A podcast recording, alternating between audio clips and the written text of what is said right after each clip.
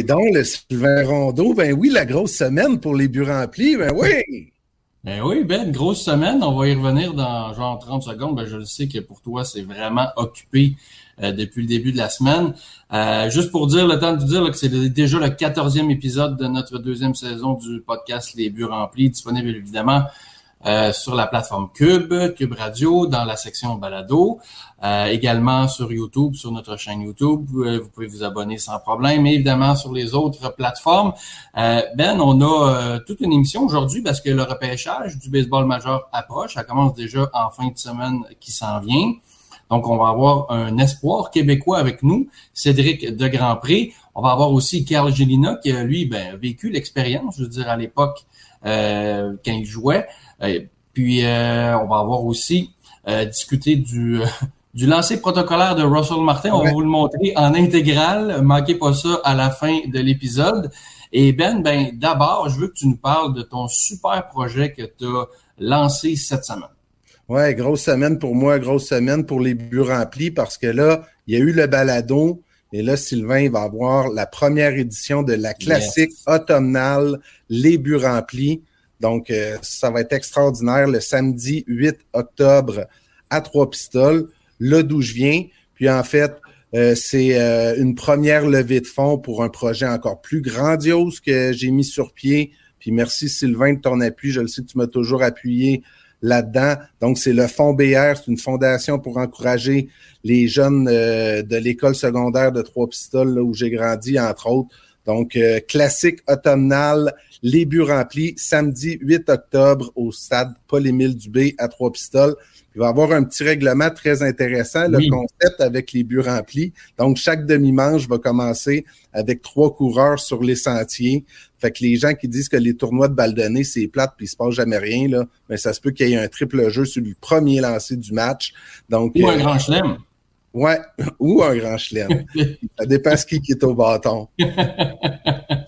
Donc, euh, semaine parce que c'est le draft du baseball majeur, après celui de la NBA puis celui de la Ligue nationale de hockey, là, qui, a fait, qui, ont fait tellement jaser. Euh, moi, c'est une des périodes de l'année que j'affectionne le plus, puis je suis tellement content aussi euh, cette semaine là, de recevoir Cédric de Grand Prix, un jeune joueur de Chipola College. Oui, on va le faire rentrer tout de suite.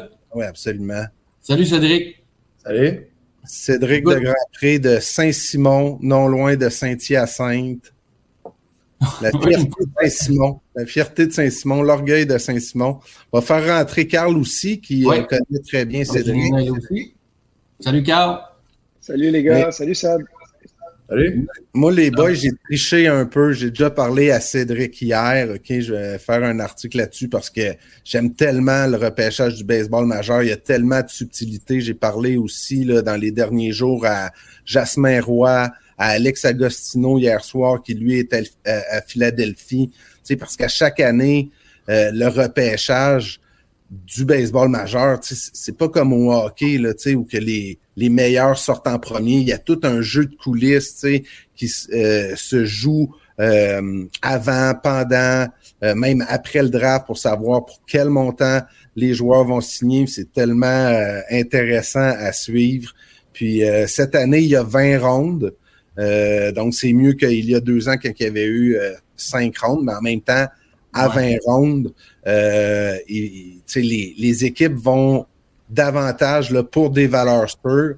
Puis Cédric, tu es, selon moi, le Québécois qui devrait être pêché. Je pense qu'il pourrait en avoir quelques-uns, mais si j'avais un nom euh, à m'avancer, un petit dollar, un petit 2 dollars à gager avec un ami, je prendrais celui de Cédric de Grand Prix, mais encore faut-il que Cédric de Grand Prix veulent bien signer. Donc, euh, je me demandais c'était quoi ta réflexion euh, présentement en vue du draft, parce que je le sais que tu connais ta valeur, euh, puis tu ne signeras pas pour des pinottes, comme on dit.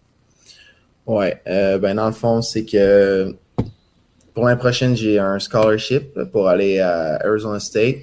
Donc, qui est vraiment pas, vraiment pas chien, comme on dit. c'est vraiment une belle place. puis, l'école va être payée c'est sûr que le baseball professionnel, c'est un, un, rêve, là, mais en même temps, je peux pas juste euh, sacrifier mon scholarship à, aller finir mes études pour rien. On va prendre un petit quelque chose pour me faire aller jouer professionnel parce que j'ai toujours une chance pour euh, le draft de l'année prochaine en même temps. Donc, euh, à cause de ton âge, à cause de ta 21, 20 ans, tu vas avoir 21 ans, pour toi, ce serait pas nécessaire de faire trois ans de NCA, c'est bien ça? ça. Ouais. Puis Carl, ben, toi, tu, connais Cédric depuis un, certain temps. Euh, comment on pourrait le décrire comme joueur de baseball pour les, dépisteurs qui s'intéressent à lui le présentement pour le repêchage? Comment on, comment on peut le percevoir? Ben, c'est quelqu'un qui est. Moi, ce qui m'a frappé, c'est à quel point sérieux à un jeune âge. Euh, quand j'ai rencontré Cédric, j'arrivais à l'ABC, je donnais un coup de main avec Marc-Antoine qui s'occupait des lanceurs. Puis Cédric avait une blessure, il, revenait d'une blessure. Puis à ce moment-là aussi, il, faisait les deux. Il était frappeur et il était joueur. Euh, lanceur, pardon. Mais il était tellement à son affaire, même si c'était des petits détails pas sexy, euh, parce qu'il ne va pas lancer de balle, tout ça, il faisait tout. Il était toujours, euh, sais, on n'avait rien à y dire, il était irréprochable. Fait que déjà là, ça, c'est un gros, gros, gros atout. Mais au-delà de ça, il y a énormément de talent aussi qui vient avec. Euh, puis lorsque j'ai pu voir Cédric, euh, c'était là, c'est l'été de la COVID, c'est l'été 2020 en fait. Puis euh, on a passé pas mal l'été ensemble, on a pu travailler ensemble lorsqu'il a recommencé à lancer tout ça. Puis il lançait des bullpen d'un gars professionnel à 17-18 ans. Fait qu'à ce moment-là, quand ça, c'est parce qu'il pouvait placer sa balle un peu n'importe où. Trois, quatre lancers qu'il peut lancer pour des prises. Je pense qu'à ce moment-là, ce qu'il devait développer, c'est vraiment, je pense, un out pitch, quelque chose, euh, une, balle cassante, une balle courbe, quelque chose qui va manquer un, un bâton parce que la vélocité était là, puis euh, je savais qu'elle allait continuer à monter avec la maturité, l'âge de travail, etc. Mais de développer un deuxième lancer qui va aller chercher un, élan dans le vide, euh, c'était vraiment une priorité pour lui. J'ai l'impression qu'il a développé ça à, Chipola. On t'en a parlé un petit peu là, par message texte lors des dernières années. On connaît des nouvelles de temps en temps, mais de voir son développement, je suis pas surpris. Puis je suis pas surpris que tu en es là aujourd'hui, Cédric, puis que pas sûrement à plusieurs organisations, j'en suis convaincu. Puis d'avoir une bourse d'études à Arizona State, je ne suis pas surpris non plus. Euh, depuis longtemps, je le vois dans toi, puis je suis content que tu es rendu là. Puis tu sembles avoir un temps aussi en tête, puis euh, c'est super important de l'avoir. Mais c'est un homme euh, avec des enfants un jeune âge avec l'ABC, Cédric, puis il faut pas oublier qu'il frappait. Il frappait très fort aussi. Je pense que tu frappes plus un petit moment, mais c'était difficile de savoir est-ce qu'il va être meilleur comme frappeur ou est-ce qu'il va être meilleur comme lanceur. Donc, c'est un athlète. Est-ce que Cédric, Cédric d'entendre ça, là, euh, ces beaux commentaires-là, Cédric? Ouais, c'est, le fun euh, de voir que comme ça paraît un peu que je prends ça au sérieux. Cédric, euh, moi, je vais me faire l'avocat du diable. Je ne suis pas un grand lanceur droitier comme toi, là, mais je suis capable d'envoyer des balles courbes. Est-ce, des, Cédric, il lance environ entre 92 et 95 000 à l'heure. Il a même atteint 96 000 à l'heure à quelques reprises. Une réalité qui existe euh, aux États-Unis, c'est que des lanceurs droitiers qui ont une vélo entre 92 et 95, il y en a quand même beaucoup. Fait que hmm tu peux, tu sais, je pense que tu peux te permettre, puis là, c'est un commentaire l'éditorial, je pense que tu peux te permettre d'être gourmand euh, pour le repêchage, mais en même temps, il faut que tu sois conscient et réaliste a beaucoup, beaucoup de joueurs euh, qui sont dans ta position, puis tu viens de connaître une super bonne saison à Chipola. Ma question, est-ce que tu penses que ta valeur peut être plus élevée qu'elle l'est actuellement? Le figé. Le figé. Le figé avec ta question, Ben. Il y a des Cédric, es-tu de retour avec nous? Oui. T'as-tu entendu la fin de ma question? Non, je suis Je me demandais juste si ta valeur peut être plus élevée euh, qu'à l'heure actuelle, euh, selon toi, parce qu'en fait, aux États-Unis, il y en a aussi là, plusieurs des lanceurs qui lancent 92, 95. Tu as tellement connu une bonne saison. Ce que je mm-hmm. disais, c'est que c'est sûr que tu peux être gourmand en vue du repêchage, mais en même temps, il faut que tu sois réaliste. Puis je me demandais simplement si, selon toi, ta valeur peut être encore plus élevée qu'elle l'est en ce moment. C'est sûr que je pense que ça pourrait l'être. Euh, si jamais je vais jouer Arizona State dans un dans Pac-12, Power 5 Conference, que je fais aussi bien que je fais, d'après moi, ça peut aider, oui. Mais c'est tout à savoir aussi les risques. Il y a des risques de blessure, il y a des risques que ça marche pas aussi bien. C'est juste qu'il faut que je gage tout ça quand je vais arriver au draft. C'est incroyable, pareil, les situations que vivent les jeunes. Puis heureusement, Cédric a avec lui euh, des bons conseillers. Matt Colloran, qui a été euh, l'agent de Russell Martin pendant de nombreuses années. Il y a Ivan Nakarata, qu'on connaît bien, un, ami des buts remplis, euh, qui, qui, qui, qui, est là aussi.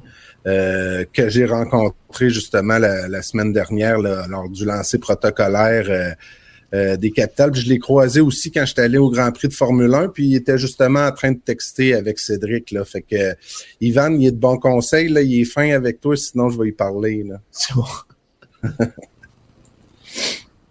Cédric, euh, on, moi, je veux on vient de dire que tu as une bourse déjà avec, Arizona State, c'est super intéressant, mais le repêchage s'en vient. Moi, je veux savoir comment tu te sens, puis Carl, ben, toi, tu es passé par là. Comment on se sent à quelques jours du début du repêchage quand, dans le fond, euh, on ne sait pas où on va aboutir? Ben, moi, c'est sûr que je te dirais pas que je suis stressé parce que peu importe la décision que je vais prendre, je sais que c'est juste du positif. Euh, je suis excité, je te dirais, j'ai hâte que ça arrive.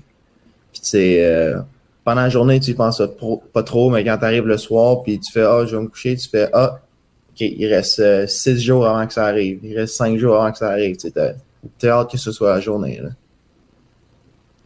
Euh, comment tu as vécu ça, toi, à ton époque?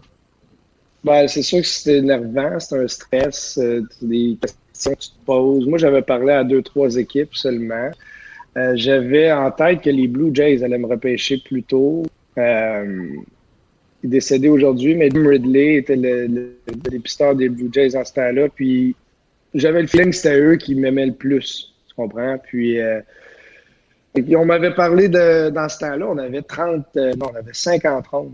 50 rondes euh, de, de, de, repêchage. Puis il y avait un draft follow. Donc, on pouvait repêcher les gars et puis avoir les droits sur ces joueurs-là pendant presque un an.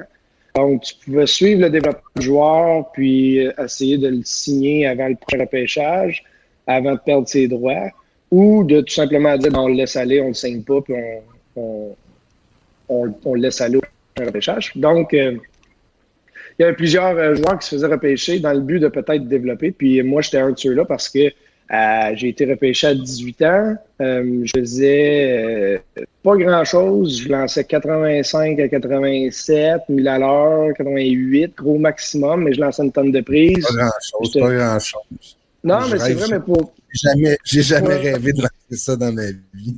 C'est pour le, pour le professionnel. C'était plus un projet que une projection qu'un produit fini à ce moment-là. Mm. Euh, puis ce qu'il faut qu'on comprenne aussi, c'est que 88 000 à l'heure au moment où j'ai signé, c'était la moyenne de la balle rapide des ligues majeures à ce moment-là. Aujourd'hui, c'est rendu 94-95. Ça a vraiment changé, là, la, la vélocité.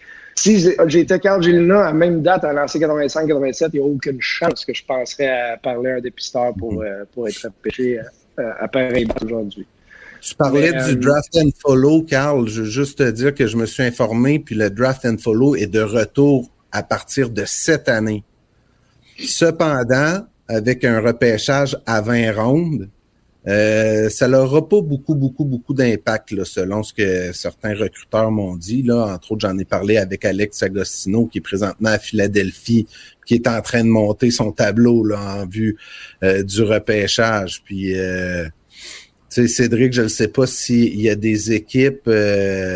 Euh, sais, Carl disait, il y avait des équipes, j'ai un, meilleur feeling. je ne sais pas si tu veux le dévoiler non plus, là, libre à toi, mais est-ce qu'il y a des équipes à qui tu as parlé que tu sens qu'ils sont vraiment intéressés?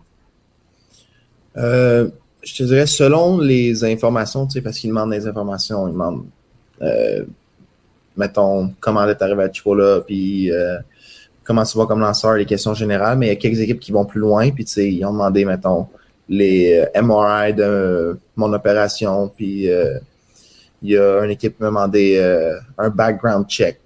Il y a des affaires de même. Fait que je dirais que Boston puis les Mets de New York ont demandé beaucoup de d'informations.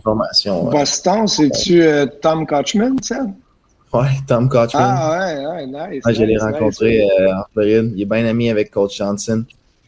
Puis lui, honnêtement, honnêtement, il a l'œil, puis il était tellement respecté comme dépisteur pour les Angels dans le temps. Maintenant, il est rendu avec les Red Sox. Mais je veux juste finir avec mon histoire, les gars, parce que c'est quand même drôle. La manière que j'ai appris comment j'ai été repêché. Excuse-moi, je t'ai coupé ben raide. Ah, mais c'est pas grave, c'est pas grave. Et là, j'écoutais le repêchage, puis moi, j'avais en tête que j'allais sortir en aux alentours de la 30e ronde, mettons. 30, 35 dans ce coin-là avec les Jays. Puis là, j'écoute le draft sur mon ordinateur, puis je sors pas. Je sors pas. Puis on est rendu en 7e, 38e ronde, puis je suis pas sorti. Puis là, je dis, bon, mais ce sera pas cette année. Fait que j'arrête d'écouter le draft. Je reste de Puis le draft, il continue jusqu'à la 50e ronde. Puis un moment donné, mon ami Étienne Raté-Delorme, il m'envoie un message par Messenger. Puis il dit euh, Hey, félicitations, man! Je parle. Il dit, ben, les Angels. Je dis? C'est quoi ça, là? Je m'en vais sur Internet, je m'en vais voir, je vois mon nom, 40e ronde, Carl Gilna. Personne m'a appelé, personne. c'est mon chum de qui me l'a annoncé avant. Fait que là, pas longtemps après, c'est Alex Messier qui m'a lâché un coup de fil pour me confirmer que j'avais été repêché par les Angels. c'est ça. Fait que j'avais entamé le processus de draft and follow à ce moment-là. Euh, j'avais signé mon contrat une semaine avant le repêchage l'année suivante. Même, même les Angels t'avaient pas appelé. C'est ça, qui est, drôle parce que ça, c'est une réalité qui arrive dans le baseball majeur.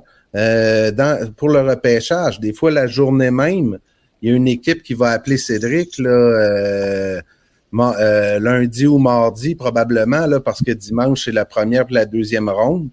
Cédric, lui, il s'attend peut-être à sortir dès lundi ou encore euh, mardi qui est les rondes 11 à 20.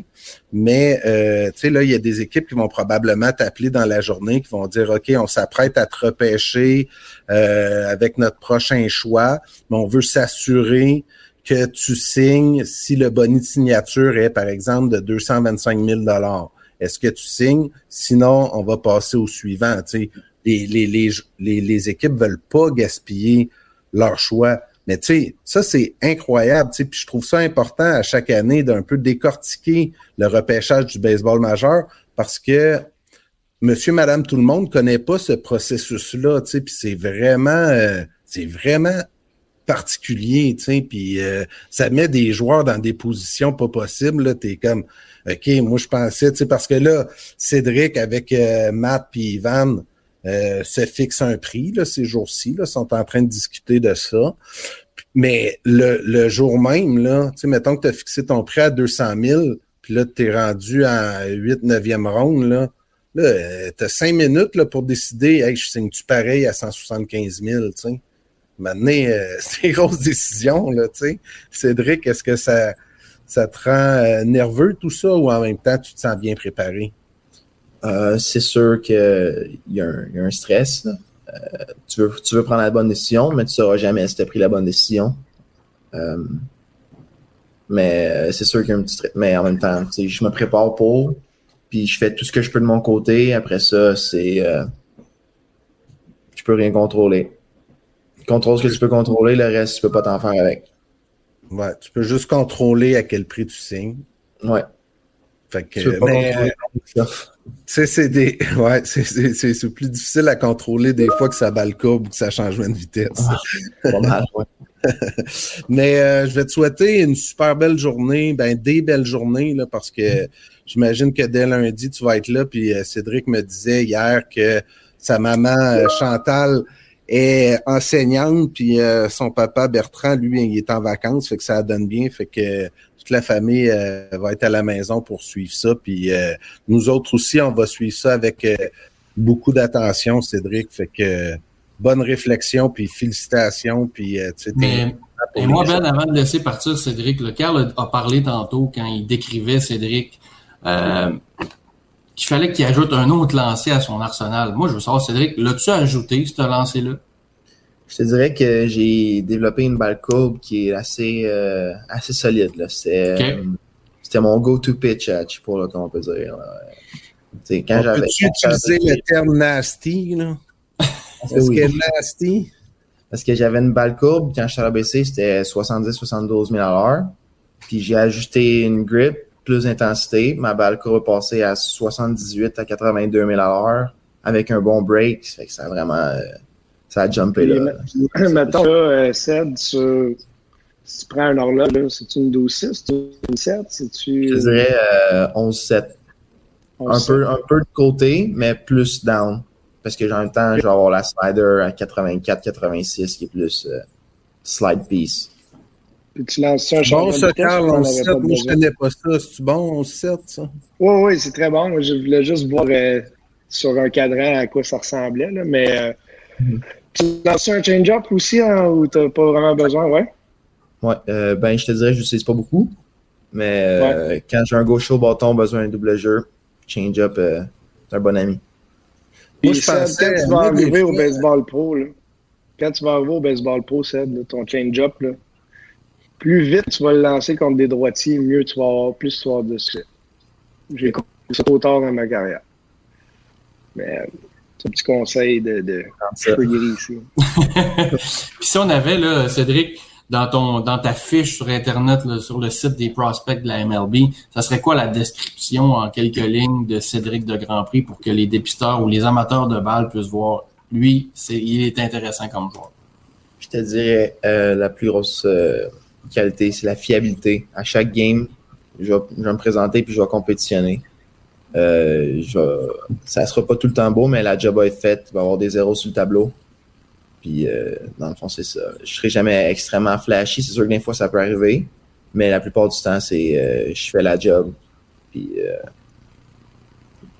ben, tu ben, sais, ta question tout à l'heure, là, tu comparais Cédric à plusieurs autres lanceurs qui lancent à sa même vitesse, droitier. Ou, on donne un coup de pied dans une poubelle aux États-Unis, puis il y en a 18 qui sortent de là, là qui, qui, ont le même la même vélocité puis qui lance la droite, tout ça. Mais ce qui différencie, je pense, Cédric de tous ces gars-là, c'est c'est un lanceur, Cédric, c'est pas un garocheux. Tu sais, je dis, à 17-18 ans, il lançait la balle à peu près où ce qu'il voulait, puis on ne mhm. voit pas ça de des jeunes lanceurs qui ont un bon bras. Lancer intelligemment selon le frappeur que tu affrontes. Ouais. Puis avec sa réponse, de juste pour shaker, là. Non, non, je comprends, je comprends à 100%. C'est sûr qu'il y a des détecteurs qui envoient des, des, des, des, glissantes de même, là, puis il faut que tu répondes. C'est sûr à 100%. mais... pas à toi, alors qu'il y en a d'autres lanceurs droitiers qui lancent. Tu sais, je suis sûr que tu t'as fait poser cette question-là, Cédric, puis tu leur as répondu I'm not a garrocher. A Sûrement, oui. hey, puis Ced, t'as fait euh, lanceur partant, puis t'as été closer là-bas. Qu'est-ce que t'as préféré? Euh, j'aime jouer. Pour vrai, ça fait pas trop trop de différence. Euh, je dirais peut-être un petit penchant petit petit pour partant. Mais tu sais, je serais pas malheureux si je vais dans le bullpen. Ce que j'aime du partant, c'est surtout la routine au travail de la semaine où ce que tu peux faire tes workouts, puis toutes euh, tes affaires sont planifiées à l'avance, tu sais ce que tu fais. Quand tu es dans le bullpen, il faut que tu sois prêt à chaque jour. Fait que c'est pas aussi facile de s'entraîner puis de faire tous tes trucs.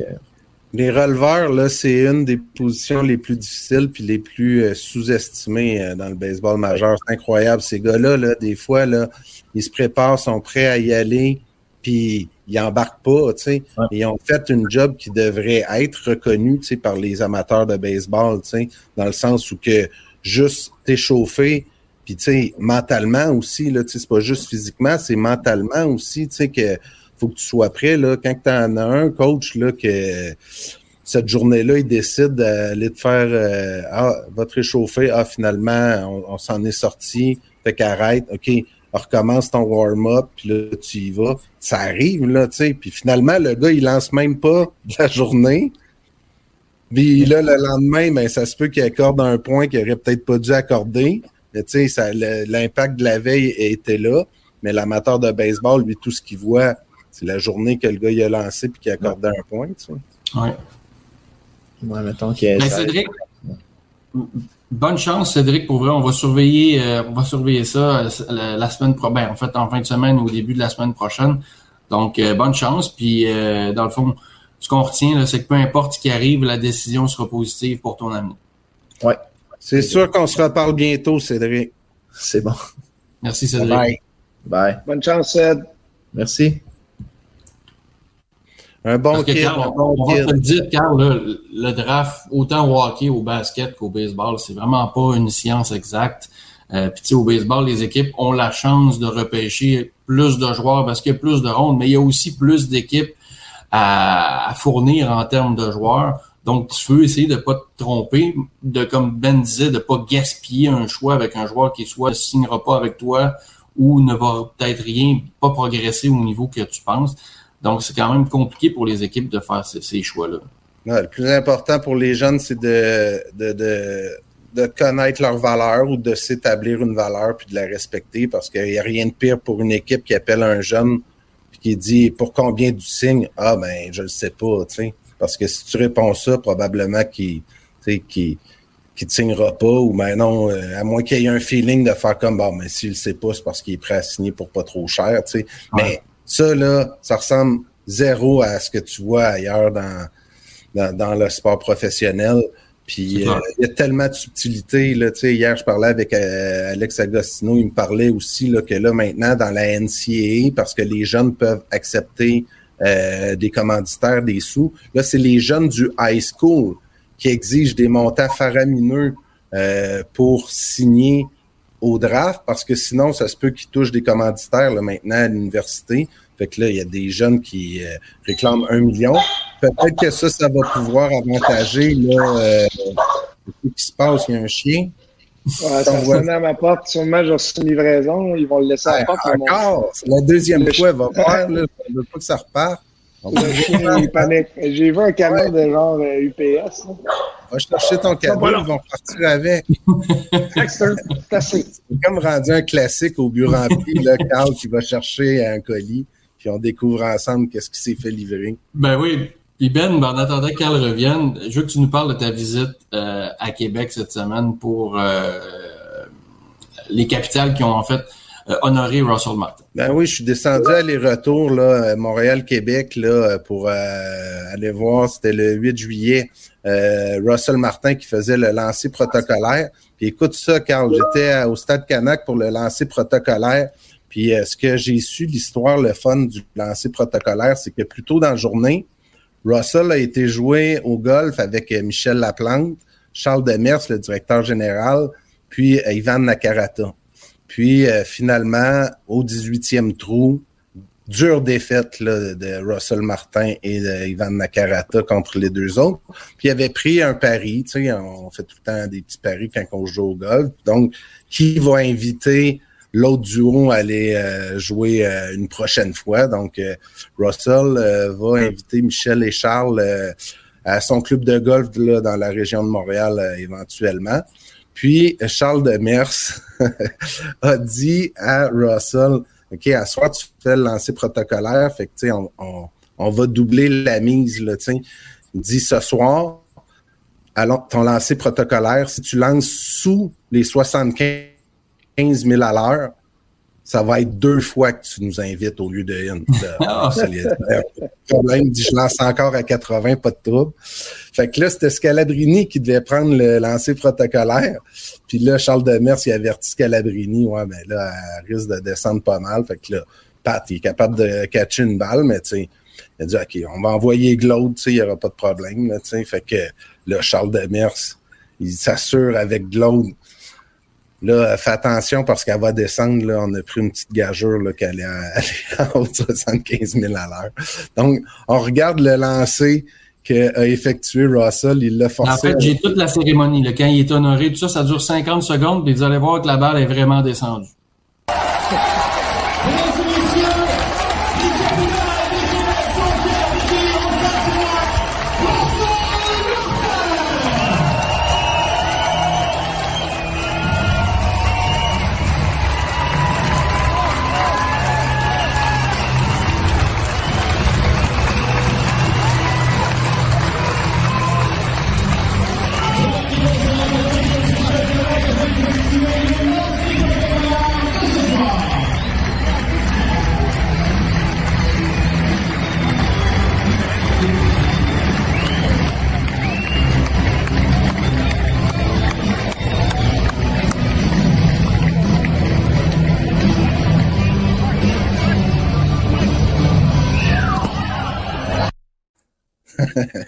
Alors, on, on pas accès à YouTube, qui n'ont pas pu voir la vidéo, là, ben, ceux qui nous écoutent sur Spotify ou les autres plateformes, ben, dans le fond, la balle a touché le sol avant le marbre. Ouais, allez voir sur, euh, sur, sur, YouTube. Oui. Mais c'est, c'est vraiment drôle des histoires de même, tu sais, qui sont comme un peu euh, euh, pas connues. Puis Ross a, a, forcé le tir un peu, tu sais, puis il était pas réchauffé, là, tu sais.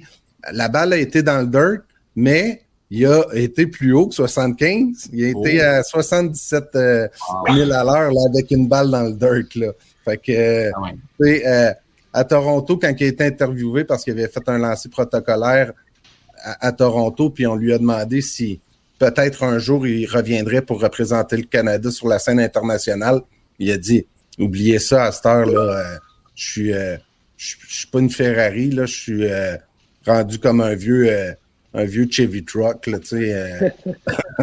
mais finalement, un vieux Chevy Truck qui lance encore à 77 avec une balle dans le dirt, c'est loin d'être mauvais. Ouais. J'ai aimé, aimé, la technique de bloc à David Lowe quand même. Ouais, peut-être que Pat va euh, vouloir l'utiliser comme receveur. Je sais que Claude, a, il a même lancé une manche, je pense, cette année, Claude. Fait que tout est possible. Là. Si Glaude peut lancer dans la Ligue frontière, il peut sûrement catcher aussi. Ce qu'on appelle un joueur super utilitaire. exact, exact. Mais c'était euh, c'était une super euh, belle cérémonie. Là. On a vu la foule euh, au stade euh, qui a applaudi chaleureusement. c'était vraiment c'était vraiment une belle soirée. L'ambiance est toujours le fun au stade Canac. Là. Donc encore une fois, je vous invite à aller voir ça. Hein, les, le, le, baseball, là, il y en a qui rêvent encore au retour des expos, mais il y en a du bon baseball au Québec. Là. Donc, euh, la Ligue frontière, le junior élite, là, où Carl euh, est, euh, est entraîneur, puis euh, notre autre collaborateur, Ozo Pelé, la Ligue baseball majeure du Québec. Donc, allez voir ça. Puis, en attendant du baseball mineur, il y a le tournoi de Bob Bissonnette aussi là, qui se déroule là, ces jours-ci au Stade Canac également. Alright, messieurs, fait que c'est pas mal ça pour cette semaine. On va, Carl, on va continuer à surveiller dans le baseball majeur la date limite des transactions qui approche à grands pas. Il y a des équipes qui vont devoir faire du magasinage. Donc, on risque de se reparler de ça dans les prochaines semaines. Donc, on se dit à la semaine prochaine. Dans le baseball majeur, là, en terminant, là, j'ai écouté un match sur les ondes de TVA Sport cette semaine. Il y avait un descripteur, je pense, un analyste nouveau de ce, cette année un certain Carl Gélina. Puis pour de vrai, Carl, je t'ai entendu décortiquer les lancers de Clayton Kershaw. Puis ouais. c'était quel travail. Pour de vrai, là, t'es sur ton X. C'est excellent, Carl, c'est vrai. Je t'ai écouté à Chapeau, chapeau, puis euh, les gens écoutaient ça, là, Carl Gélina à TVA Sport, c'est du bonbon. Yes. Honnêtement, euh, j'adore ça pour vrai. C'est un privilège que j'ai de pouvoir parler de baseball puis me faire entendre. Là. Mais merci pour les beaux commentaires. Tu sais quand ton prochain départ? Mon prochain match, euh, c'est demain soir. Mon prochain départ euh, à TVA Sport? Mon prochain start à TVA Sport, c'est demain soir euh, à 19h. Jeudi 19h, manquez pas ça. Yes. All right. Merci, Carl. Bonne semaine, les boys. Merci à vous autres. Merci. Bye-bye. Salut, les gars.